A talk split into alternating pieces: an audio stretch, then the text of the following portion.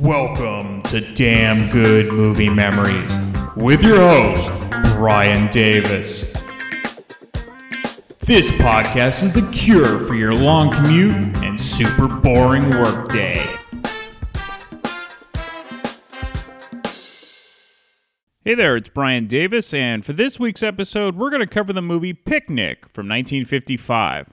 The studio was Columbia Pictures. The release date was December 7th, 1955. The running time, 115 minutes, and it was in color. Technicolor, for that matter. Leonard Maltin from his classic movie guide gives it 3.5 out of 4 stars.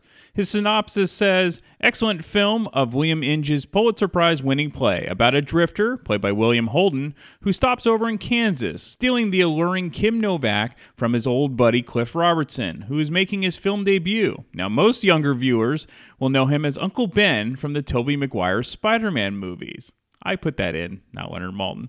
Rosalind Russell and Arthur O'Connell almost walk away with the film in second leads and secondary roles as they are expertly filled. Now, I first saw Picnic at the wonderful Stanford Theater in Palo Alto, California, and they only show classic films there through, from the 1920s to the early 1960s. And I hope once the pandemic really kind of ends, if it ever does, uh, it reopens because they haven't been open since 2020. Okay, let's get into the main cast. So you have William Holden, who plays Hal Carter. Holden's career began in the late 1930s with the film Golden Boy, and then he served in the Air Force during World War II. He had a good film career pre and post war, but it really didn't take off until the 1950s. Then he had his breakout roles with Sunset Boulevard with Gloria Swanson and Born Yesterday with Judy Holliday. After that, he was one of the biggest stars in Hollywood and his other notable films included Stalag 17 and Sabrina with Audrey Hepburn and Humphrey Bogart. Kim Novak plays Madge Owens. Now, Novak was still very early in her career, but Picnic would be her breakout role. Prior to Picnic, she was in the comedy. yes, that's I'll cover that. is a sound of a of a movie that's spelled P F F F T. Yep. I own the film, so that'll be fun too. Anyway, that had Jack Lemmon and Judy Holliday in it. And also, she was in The Man with the Golden Arm with Frank Sinatra. Her later best known roles would come after Picnic with Pal Joey with Rita Hayworth and Sinatra, Vertigo, and Bell Book and Candle with James Stewart. Rosalind Russell plays Rosemary. Picnic was later in Russell's career, but she was one of the best comedic actresses in film history and one of my favorites from the classic era. My favorite films from her include His Girl Friday with Cary Grant, My Sister Eileen, and Auntie Mame. The director, Joshua Logan. Logan began his career as a Broadway actor and director before getting into film. He directed one feature film in 1938, but didn't return to film again until 1955 when he filled in for an ailing John Ford to help finish the movie Mr. Roberts. Later that year, he directed Picnic.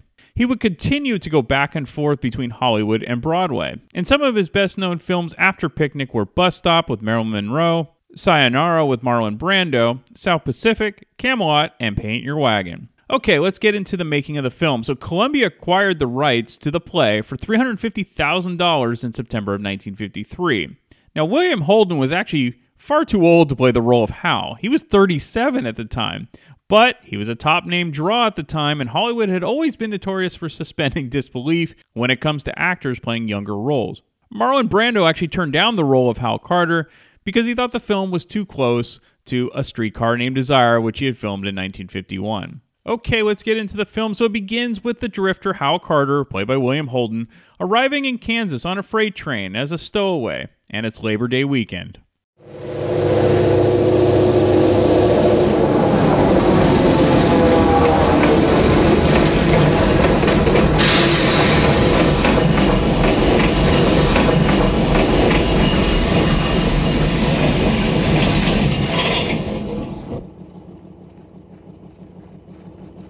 Hey, son. This is where you want it off. Oh. Well, thank you, sir. And thank you for the hitch, too. I've ridden them lots of times when I was your age myself. What do you want here? A friend of mine lives here. This old man's a big shot in the grain business. Real rich. Honest. Sure. The governor's an old sidekick of mine. That's how I got this job.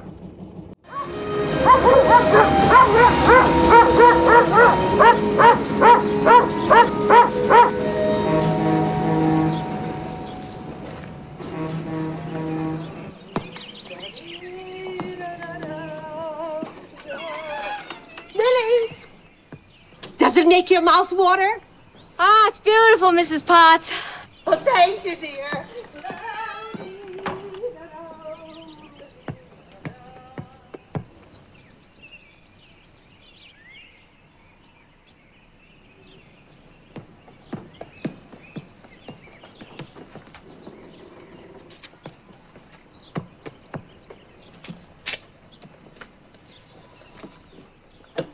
Ma'am? Yes. Um, about your yard, ma'am, I could, uh, I could rake it up and, uh, burn your trash for you, or, uh, any other kind of job needs done. My gracious. Nobody works today. No? It's Labor Day. Oh. Are you hungry? Well, I guess my stomach didn't know it was Labor Day, ma'am. Oh, you just stop being embarrassed and come in and have some breakfast. Oh, not unless I clean up your yard. All right, but after you eat. Come on, come on, get in the house there, get something to. The woman whom Hal accepts the invite from is Helen Potts, played by Verna Felton. Next door lives the Owens, and you heard the youngest daughter, Millie, played by Susan Strasberg, talking to Mrs. Potts. Her older sister is the town beauty named Madge, played by Kim Novak. And then their mother, Flo, is played by Betty Fields. Madge is preparing for the town event that night, which is the big picnic. Millie is more of a tomboy. Also, living in the house and renting a room from the Owens is a middle aged school teacher named Rosemary, played by Rosalind Russell. Now, Rosemary is a bit delusional about her desirability towards men, and she's getting up there in age, which amuses the Owens girls. Hal finishes his breakfast, which is a homemade cherry pie, and then he goes out to the yard to pay off his debt of kindness from Mrs. Potts. Mrs. Potts lives with her very elderly mother and takes care of her. Hal is embarrassed that his one shirt is so dirty, and Mrs. Potts kindly offers to wash it for him. So, this means he's going to be doing his yard work shirtless, which grabs the attention of Rosemary next door, who amusingly is putting cold cream on her face while she stares at Hal.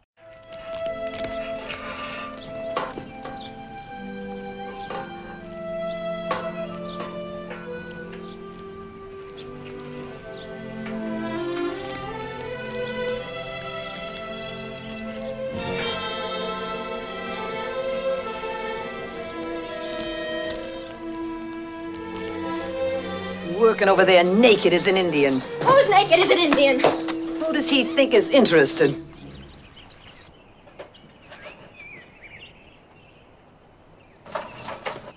Good morning. Hey, Bomber, you stoop. You want to knock the house down? Go back to bed, will you? Go blow your nose. Uh, tell your pretty sister to come out. It's no fun looking at you, goon face. You take that back, you dirty little pest! Hey, look at the goon face. He fights just like a man. Oh, boy. Ow! Oh. What are you gonna?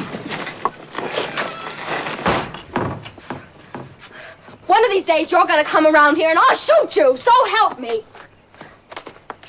Morning, Madge. Hello, Bomber.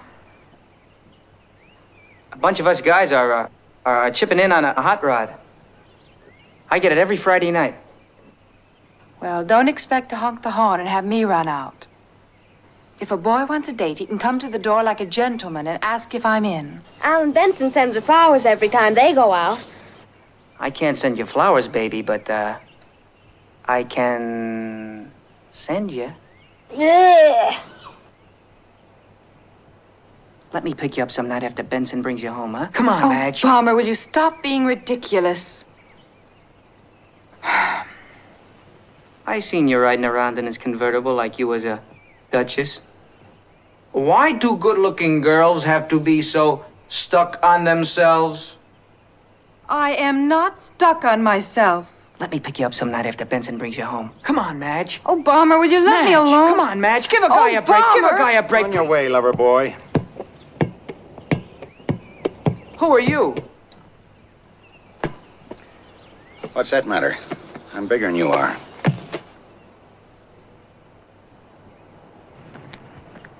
Hey, I'm late on my route. Yeah. Go on, go peddle your papers. Yeah. Huh. Drop dead. Hi. Hi. Hi. Say, you working for Mrs. Potts? Just doing a few odd jobs in the yard. She give you breakfast? Millie, stop it. I need you girls to help me with the picnic sandwiches, so. Is there something you want, young man? Just loafing, ma'am. This is a busy day for us. We have no time to loaf. Are you the, uh, mother? Yes?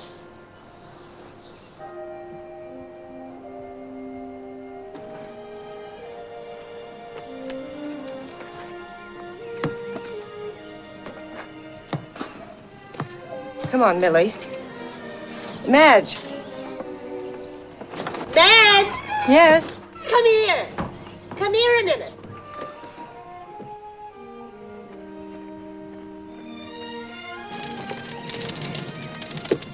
He knows Alan. Isn't that nice? Yeah. I never been to Kansas before. Uh, maybe you can tell me where Benson lives. Oh, he lives on the other end of town. Ask anyone over there. Alan's father's an elevator man. Huh? Yes, he owns all those big grain elevators.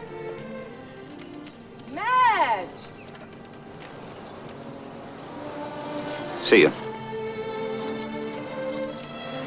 See ya. Hal then decides to visit his old college buddy Alan Benson, played by Cliff Robertson. He lives down the street.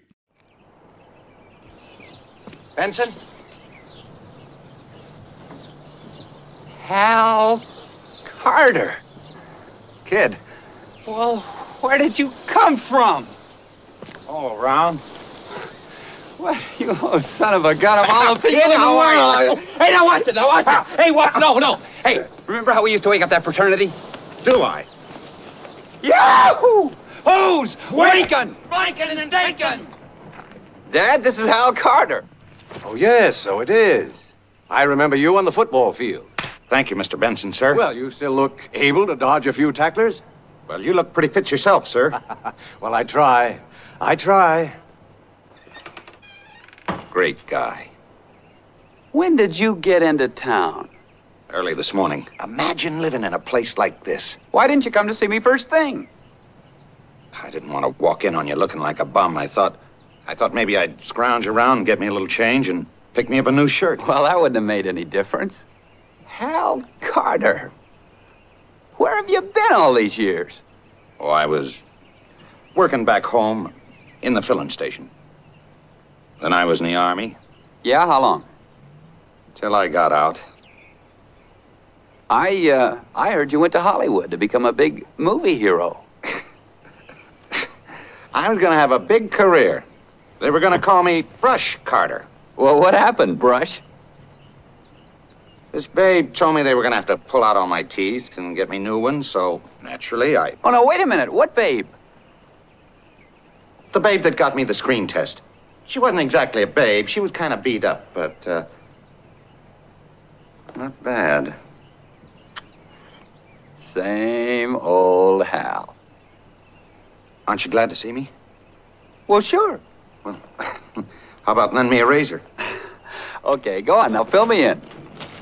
Well, after I left Hollywood, I, uh, I took a job on a ranch in Nevada.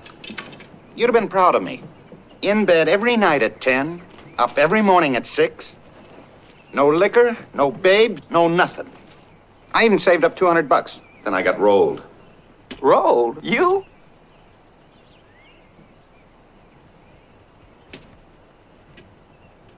I was um, hitchhiking my way down to Texas on a big oil deal.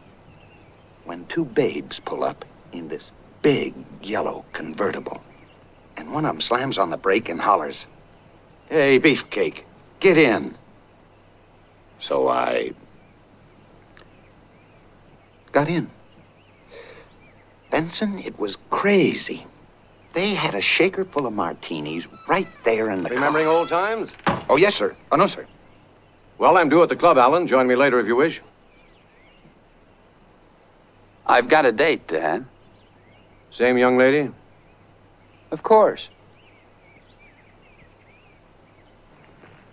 Delighted to have seen you, Carter. Oh, it's mutual, sir.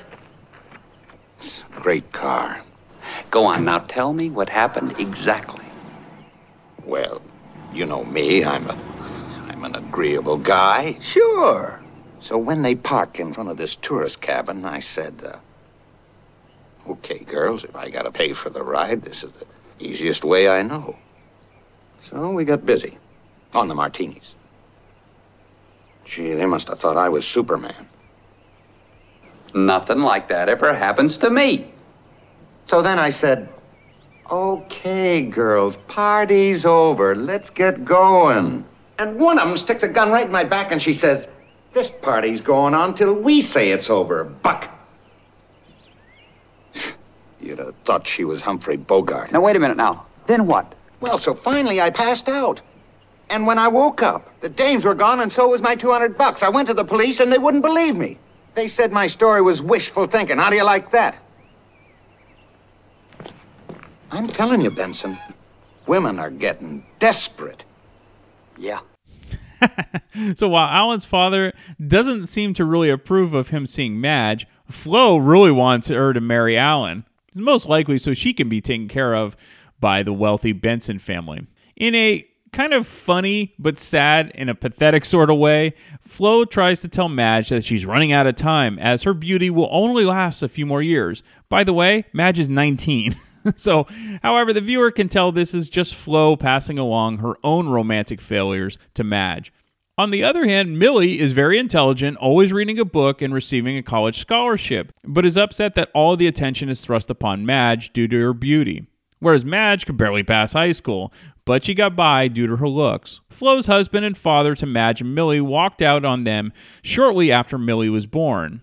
And part of the reason Flo seems to give Millie more attention is due to her not having a father around her whole life, where Madge did have a little bit of the father time. Now, Alan's father owns a giant corporation and multiple factories in town, and Alan gives Hal a tour of one of them. Hal eventually asks if he would be able to get a job in one of the factories, and Alan says that's no problem. But Hal has delusions of grandeur and thinks that because he was an old college buddy with Alan, that he could just land an office job. Well, not so fast there, Hal. Hal is sort of typical of the star athlete or very popular kid who peaked in high school and or college. They are used to having everything come easy for them because of their natural talent. And then when the times get rough, they just don't have that work ethic that everyone else had established on their own. Hal is one of those guys that everything came easy to him because of his sports talent. Now, what's interesting about Picnic is how risque it was for the time. The double entendre and, and, implied sexual overtones is actually pretty interesting to watch. But again, today it's absolutely tame, but I can imagine it caused quite a stir in 1953. For example, after Hal, Alan, Madge, and Millie go swimming, they're drying off in a shared locker room separated by a thin wall for men and women. Millie playfully tries to look through the wall, and Hal tells her to back off or she'll get a real education. Back to the film, everyone is getting ready to go to the picnic. Alan is taking Madge. Hal is going to take Millie, which is amusing since in real life, William Holden was about 20 years older than Susan Strasberg, which would have been 37 compared to 17. And then the really funny quote unquote couple is Rosemary and Howard, played by Arthur O'Connell. Rosemary always acts nonchalant and aloof with Howard, but in reality, she realizes Howard is the only person that really likes her, no matter how obnoxious she is. On the drive over, they take three separate cars. We discover from Alan that Hal would have been an All American in college if he had only studied. He flunked out his junior year. So while Millie and the other women are all smitten with Hal for his good looks and fun personality, he's really the boy who never grew up. In the car of Howard and Rosemary, we see a bygone era as Howard decides to take a swig of whiskey while driving. And Rosemary doesn't even seem to care that he's drinking and driving due to safety concerns, but only that her reputation might get tarnished if anyone from the school board saw. now, this picnic is huge, and it's more like a county fair than a quote unquote picnic. There's tons of activities for the town. The gang has a great time with all the events throughout the day. However, when they stop to relax, the shine on Hal starts to fade as the questions come about. Like what line of work he's in, and what about his life prior to arriving in Kansas. It's obvious when Hal talks about himself that he's boasting to make himself look better, but he's not fooling anyone, and his pride can't allow himself to be humble. So, as a beautiful late summer sunset turns into night, the gang splits into groups and have random talks. Eventually, it's time to name the Queen of Neewollah, which is Halloween spelled backwards. Of course, Madge is the winner to the shock of nobody, and she rides on a float down the river. After the announcement of the Queen, the dance begins with Rosemary and Howard getting progressively more and more sloshed. Rosemary dances with Millie as Hal and Howard jokingly dance together. Eventually, they switch partners, and Hal teaches Millie to dance. But then Madge appears, and suddenly Hal's attention quickly turns to her, and the two dance together very seductively.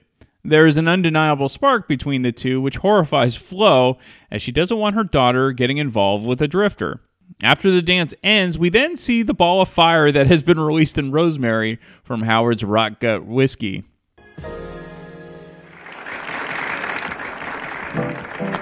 Why can't you dance that way? Oh, golly, honey, I'm a businessman. One night I went dancing at a big Valentine party. I danced so hard I swooned. That's when they call me the dancing fool. Mighty pretty legs. Oh, that's just like you men. Can't talk about anything but women's legs. I I just noticed they had a nice shape. How would you like it if we women went around talking about your legs all the time? All right. There's my legs. Ah! I never saw anything so ugly. Young man, let's see your legs. Oh, no, wait, wait. No, no, no, no rule tonight. Every man here's got to show his legs. No, no, Come no. on, come on, come on, come on. The other one, too. No, no. Yeah. Let him alone. He's dancing with Marge. Well, it's his turn to dance with me. I may be an old maid school teacher, but I can keep up with you. Come on now. Ride him, cowboy. But, ma'am, I, I... Used to have a boyfriend was a cowboy. Met him in Colorado. He was in love with me because I was a an older woman and had some sense. Oh, sorry. Took me up in the mountains one night and wanted to marry me. Right there on the mountaintop. Said the stars would be our preacher and the moon our best man. Did you ever hear such talk? You know what? You you remind me of one of those old statues. One of those Roman gladiators. All they had on was a shield. Uh, look, ma'am, My, I don't- those ancient people were depraved. I don't think I can dance, ma'am. I... I can keep up with you. No, please, no, I want to dance. Could you please dance with me? Please, I gotta dance. Please. He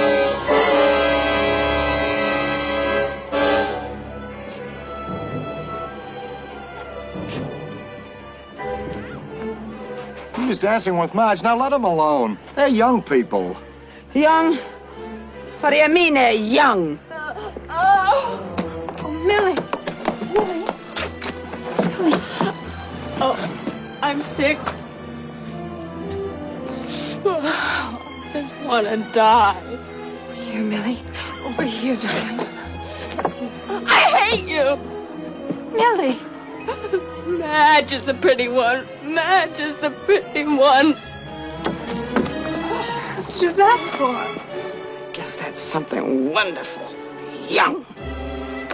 How much do you suppose the little Dickens... I want to oh. know who fed liquor to Millie.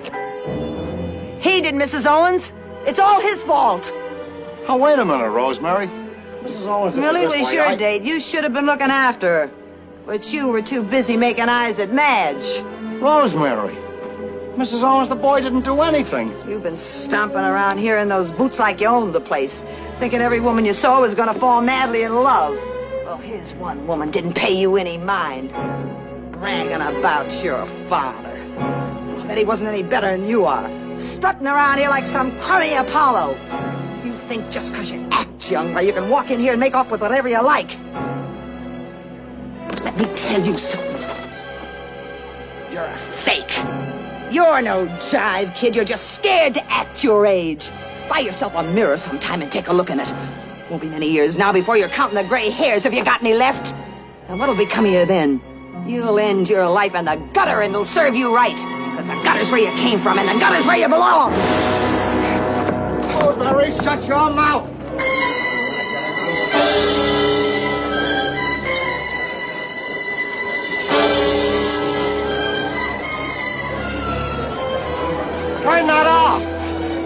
Sideshow. Go on, off, go on. Go on about your business. Go on, go on about your business. Go on, get out of here. What happened? Turn off that light, I said. What happened, Hal?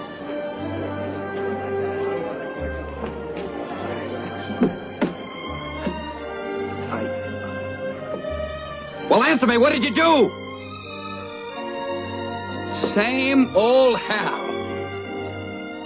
I'm sorry, Mrs. Owens. I should have known better than to trust him.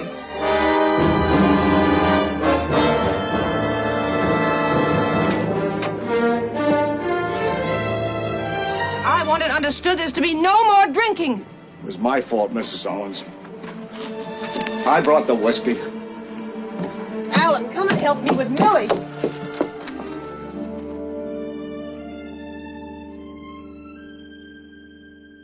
Man, what a performance by Rosalind Russell in that last scene. And while she doesn't have a lot of scenes in the film, she absolutely steals every time she's in the film. Hal tries to leave by himself, but Madge jumps in the car with him and they drive out to one of Mr. Benson's factories. Madge tries to console Hal because she's a lot like him. Nobody treats either one of them seriously. And part of the reason we discover Hal is the way he is is due to his rough childhood. And he divulges everything to Madge, who ends up kissing him. Now let's return back to the fun couple that is Howard and Rosemary. Well, here we are, honey, right back where we started from. Everybody else must be home hours. I'm glad we went off. Good night, Rosemary. Maybe I should say good morning. Where are you going, Howard? Why, home, honey. You can't go off without me. Not after tonight. Take me with you. Honey, be reasonable. What would people say?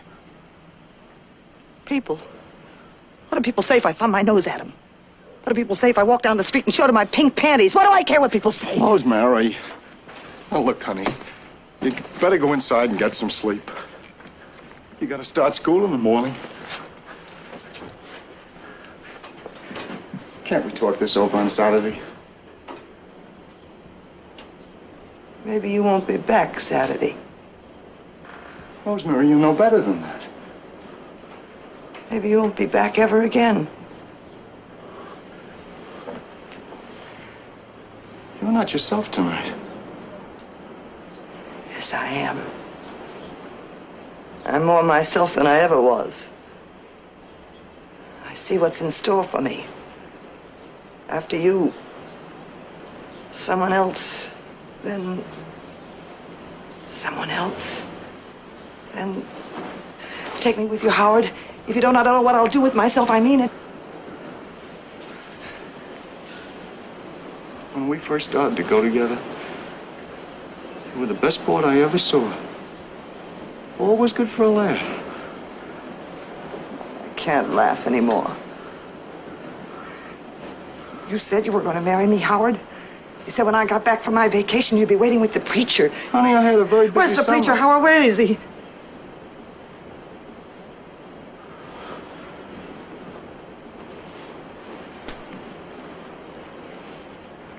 I'm not a boy anymore. A person forms certain ways of living. And then one day it's too late to change. I'm no spring chicken either. Maybe I'm a little older than you think. My ways are formed too. They can be changed. They gotta be changed. It's no good living like this in rented rooms. Eating a bunch of old maids for supper every night. And coming back home.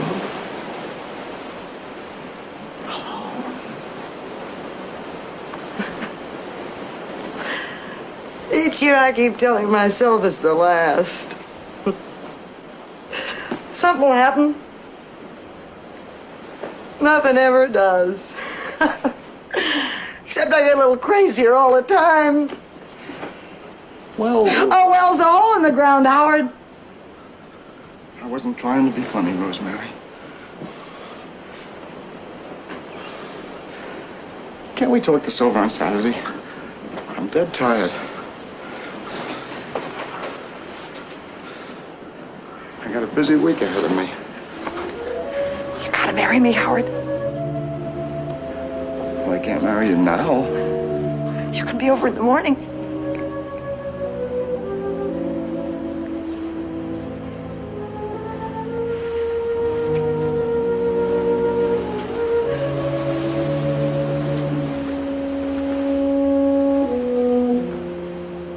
No.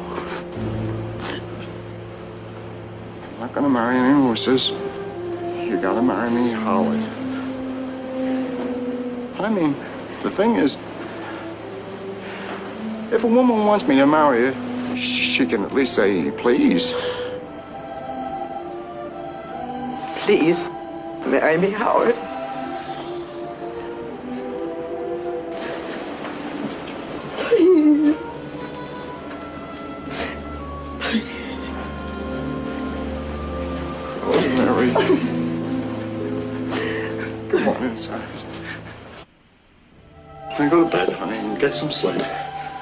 I'll drive over in the morning. Maybe we can talk it over. Don't come unless you're taking me away, Howard. Please marry Howard.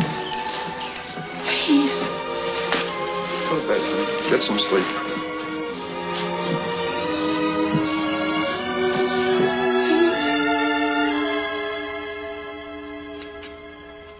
Again, Rosalind Russell steals the show here. She actually should have won the Oscar for Best Supporting Actress, and she wasn't even nominated.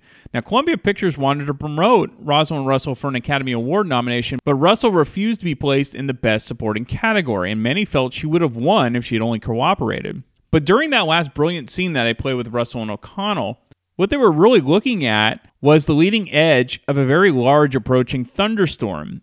It actually contained a tornado which had hit a nearby town. And a few minutes after shooting the scene, the movie company themselves had to take cover. Okay, there's about 30 minutes left in the film, so will Howard return in the morning to marry Rosemary? And will Hal and Madge get together? Or will he continue to be the drifter who was born to walk alone? Thank you, Whitesnake, for that. I'm sure David Coverdale was a fan of this film when he wrote Here I Go Again. So while Picnic might feel a bit slow to some today, it's really a terrific film that showcases the acting talents that are found in this film. Also, I did a past episode where we did films that take place in one day. It probably should have made that list. Uh, I don't remember what I put on that list. So go back and listen and jog my memory. All right, some fun facts. So, Picnic was nominated for six Oscars, and it won two of them. It won for Best Art Direction and Film Editing. It lost Best Picture and Director to the film Marty. And Arthur O'Connell lost Best Supporting Actor to Jack Lemmon for the film Mr. Roberts. For a scene where she had to cry, Kim Novak asked the director to pinch her black and blue off screen, telling him, I can only cry when I'm hurt. William Holden didn't want to do the dance sequence with Kim Novak, fearing that would make him look foolish. He even told co star Cliff Robertson, I just don't know how to dance. So he was hoping to persuade the studio to cut the dance scene, and Holden insisted on being paid $8,000 as a stuntman premium. To his surprise, the studio actually paid up, and Holden was forced to do the dance scene, although he was allowed to do it under the influence of alcohol. Holden actually shaved his chest for the film in order to make himself look younger. So Kim Novak's hair was dyed a reddish auburn, which was a switch from her usual shade of platinum blonde, and this was done in order to give her character a more innocent and youthful look. So the local extras on the film were so exhausted after a long day of filming the picnic scenes at the lake that they began to leave before Joshua Logan, the director, was done shooting key scenes. In a panic, Logan asked Rosalind Russell to talk to the crowd and somehow convince them to stay. So Russell grabbed a microphone and regaled the extra with tales of Hollywood and her life in the film industry. Now, this ruse worked, and the extras remained until Logan was ready to begin filming again. So in 1957, a marketing investigator named James Vicary announced that for six weeks he had included subliminal messages in showings of this movie Picnic. And the messages supposedly said, eat popcorn, drink Coca Cola. According to Vicary, the sales of these products increased from 18% to 57%. Even though his experiment led to his fame, Vicary never gave details about how he came to his conclusions, and even later admitted in interviews that everything was just a marketing trick. Okay, that's it for the fun facts. Next, I have a special guest, Samantha, who has never seen this film before, and so she saw it for the first time. So I get her first impression of this film, and I'll return next week for yet another random movie from my DVD collection. Okay, we're back with Samantha. Welcome back, Samantha. Hi, thanks for having me. Of course, you're you're the resident go-to uh, classic movie film buff, and so this has been a lot of fun. There's another one you haven't seen, and it's a Picnic from 1955. Now, I picked this because this is out outside kind of the box that we've been going with. Because usually we pick thrillers or screwball comedies or things Yeah. like that, but this is a straight up melodrama. So oh my gosh, was it? yeah. Um, before we get into the actual film, uh, have you had you seen any William Holden or Kim Novak uh, movies? William Holden, like I think he's one where he, I, I recognize him from various things, but I can't pinpoint to a favorite movie. Mhm. Um, but Kim Novak, like she was in um, Vertigo, Right. So that's one of the greatest. Um, but honestly, I don't think I've seen too many of her other movies. Um, again, maybe just random one-off viewings.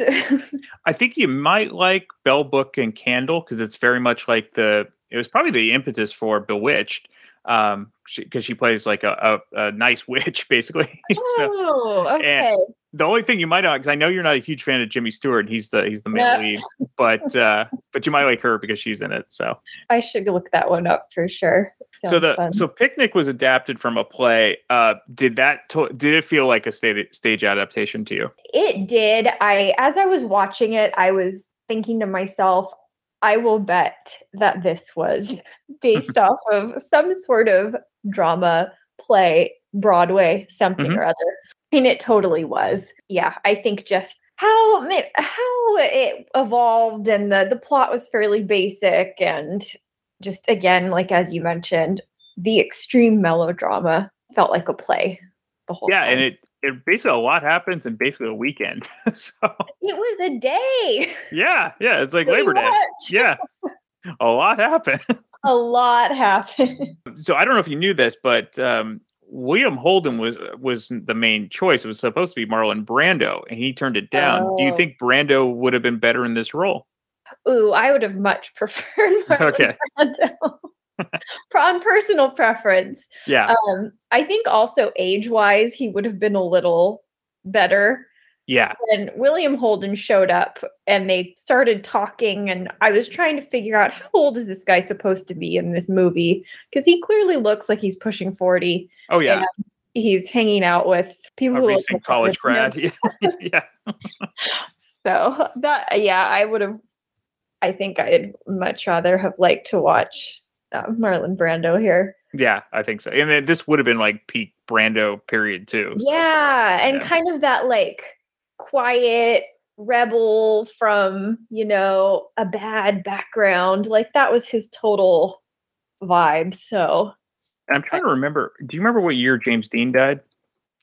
ugh, around here, Yeah, so it'd been 55. 55, 56. He could have played. I think he could have been pretty good in this role too. Yeah. And I did, I think he would have been great too. I did recently um rewatch East of Eden. Yeah, And I think, yeah, his demeanor and his whole persona, again, I think would have been a good fit. definitely. How did you feel about Hal? And were you sympathetic to his character at all, or did it take a while to warm up to him, or did you ever warm up to him? I don't know. His that was just an odd character. I Mhm. from the beginning when he he gets off the train like he's seems like he's hitchhiking around the country and I felt like something bad was going to happen from the beginning like more I think more serious than you know what actually did. Right. But yeah, I thought he was kind of giving me like I don't know, con man, Sure. um, running from the law, like that type of feeling. Um, because he didn't really know what his intentions were. Like he was just showing up to his old friend's house, and I I had suspicious feelings, but he ended up being portrayed as like this very kind of charming, nice guy. And he didn't try to do anything horrible, actually. He did have genuine intentions, Mhm. I think, to um, work with this former friend. And although he was a bit naive, um, oh, totally. and kind of he just didn't really fit in with this community. So I had trouble, I think, trying to interpret and I don't know, like totally empathize with his character because it didn't seem developed enough for me. Yeah, it, it was weird. I just didn't really know what was going to happen. And then really nothing happened that I was kind of feeling would happen. Yeah, because if it was a film noir, yeah, he would have been a con man, yeah. something like that. So you were probably kind of like um, uh, Kim Novak's mom in the film, where she was kind of skeptical from the beginning about Oh him. yeah, for sure, for sure. Yeah, good point. And uh, I did like the um, uh, Madge's sister, um, Millie. I, she she was kind of fun. Oh yeah, yeah. She was a good kind of foil to the two sisters. I think it was that classic combo. sure. So how did you feel about Madge, uh, her character, at least? Yeah. Again, I think with her, I thought her character was pretty flat. And there she did have some lines like you could tell they were trying to build her as this maybe woman who wants more to life and is just seen as a very like shallow pretty person um i think she Right. said one time just straight out like i'm tired of everyone just seeing me as a pretty girl or something like that or i'm not just a pretty girl and i think that was really on, her only characterization Yeah. was pretty she was supposed to marry this you know wealthy guy in the community. This like kind of gruff guy comes in and now she's thinking hmm you know what's going to happen here? So yeah her, her character like i think kim novak did a good job um with what she was given but i thought the dialogue was cheesy and yeah her character was pretty basic yeah, exactly. Actually, I think she, yeah, she she played it as well as she could have.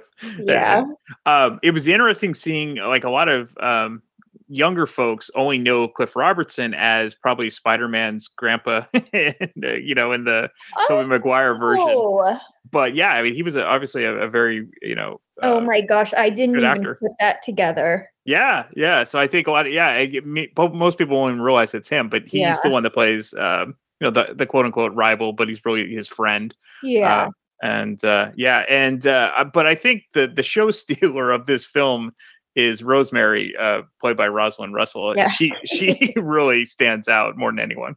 Oh, for sure. And I like right off the bat when she was introduced, I thought, "Oh, she's going to be my favorite character here." um because she was kind of the sassy teacher um and she ended up being horrible, but Yeah, at the end, yeah, a mean drunk yeah, oh yeah, and kind of like out of nowhere became this horribly manipulative person. Just yeah the the end of the movie everyone just i think became the worst versions of themselves. Um but yeah her character definitely added some flair i think to where everyone else was pretty flat and stereotypical. And yeah it was a lot darker than i expected to. Um I recently also rewatched um, Auntie Mame, oh yeah. Which And- that's probably her. Well, That's she's had a lot of performances. phenomenal movie. Oh, it is. so Yeah. I was, I think, coming off of seeing that, I saw her in this movie and was like expecting more Mhm. comedy, and that was kind of like teased, but not really. Yeah, she there was parts of it. The beginning is, but yeah, she does. She actually does an amazing job acting wise in this because there's so many different ranges of emotions in this for her. oh yeah, yeah. But- oh, so many emotions. oh yeah, and uh, and her her you know boyfriend or whatever he is, Howard. He he's kind of the perfect like you know like uh, I don't even know how to describe him. He's just kind of um, a meh, you know. He's, he's oh, just I around. felt kind of bad for him. Yeah, He just kind of wanted to live his life and yeah, it's a bad part. fun. Yeah. And then here he goes. Oh, we're getting married today. Yep. Had you seen you've seen his girl Friday, right? With um Rosalind and uh Cary Grant? It's a long time ago. A Yeah. long time ago. I can't remember the specifics, but she's always been a funny, funny lady. Yeah, her um her stuff in the 40s is all her Mhm. screwball comedies are really well done. So without giving anything away, were you surprised by the ending at all? I guess going off of how it started, I thought something more was going to happen. Yeah. Um, more serious. I think the conflict was kind of lame, actually. It was just a classic like misunderstanding, Mhm. um, people lying and jumping to conclusions and all of that. And there was Small some town, yeah. action. Mhm. Um, I didn't love the melodrama. everyone is, you know, we fall in love after 24 hours and let's run away together type of feeling. Um, Mhm.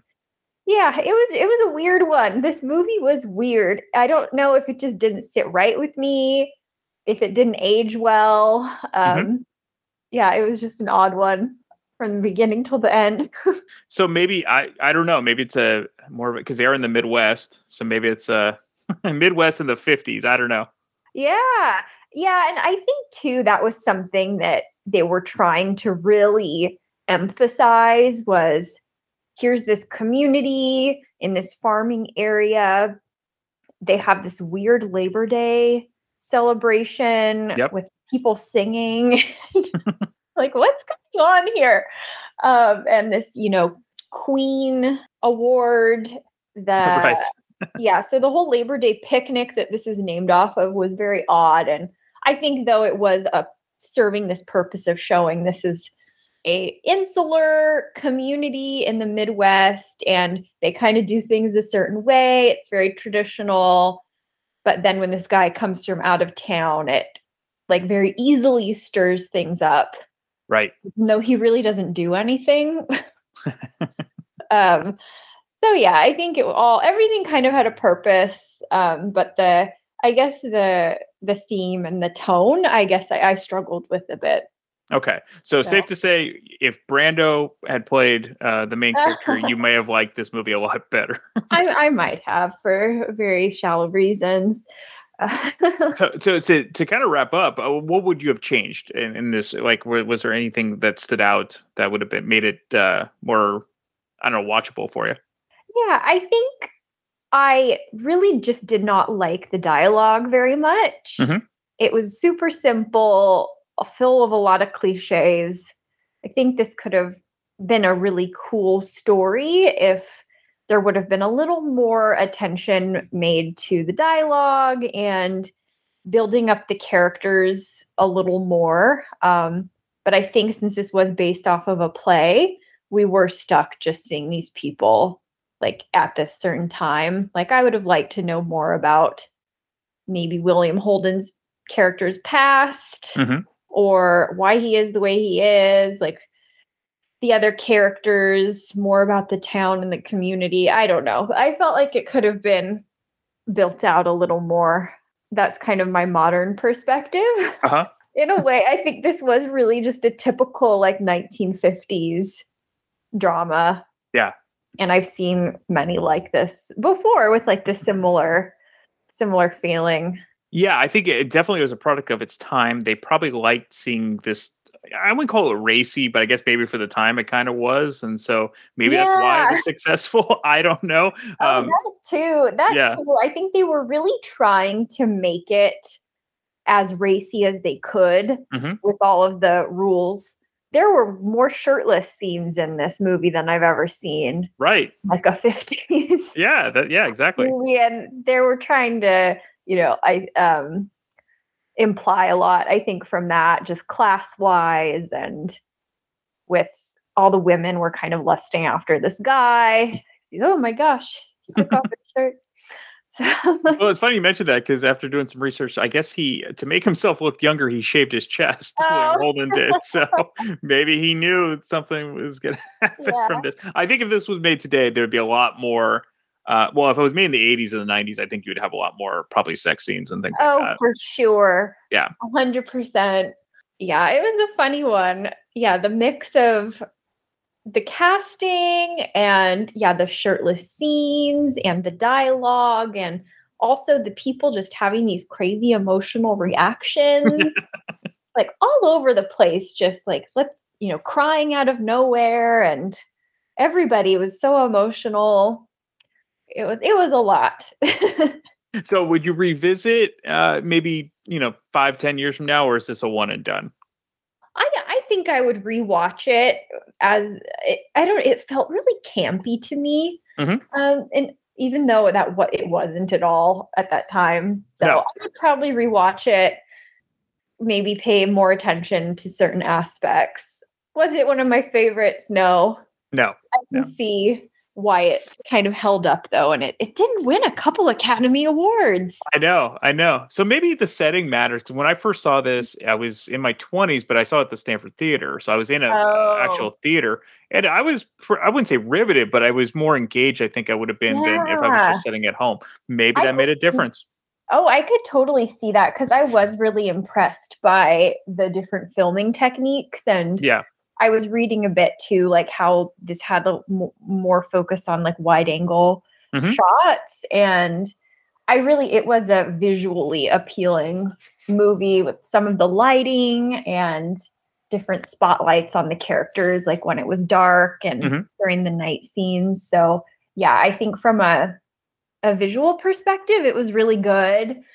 Um, I liked too, oddly, how they actually filmed it in Kansas right, right. some of the parts. Like they could have filmed it out somewhere in California. Mm-hmm. Which they did often on a lot. yeah, Yeah. yeah. So I did appreciate that. It did feel authentic in some in some regards.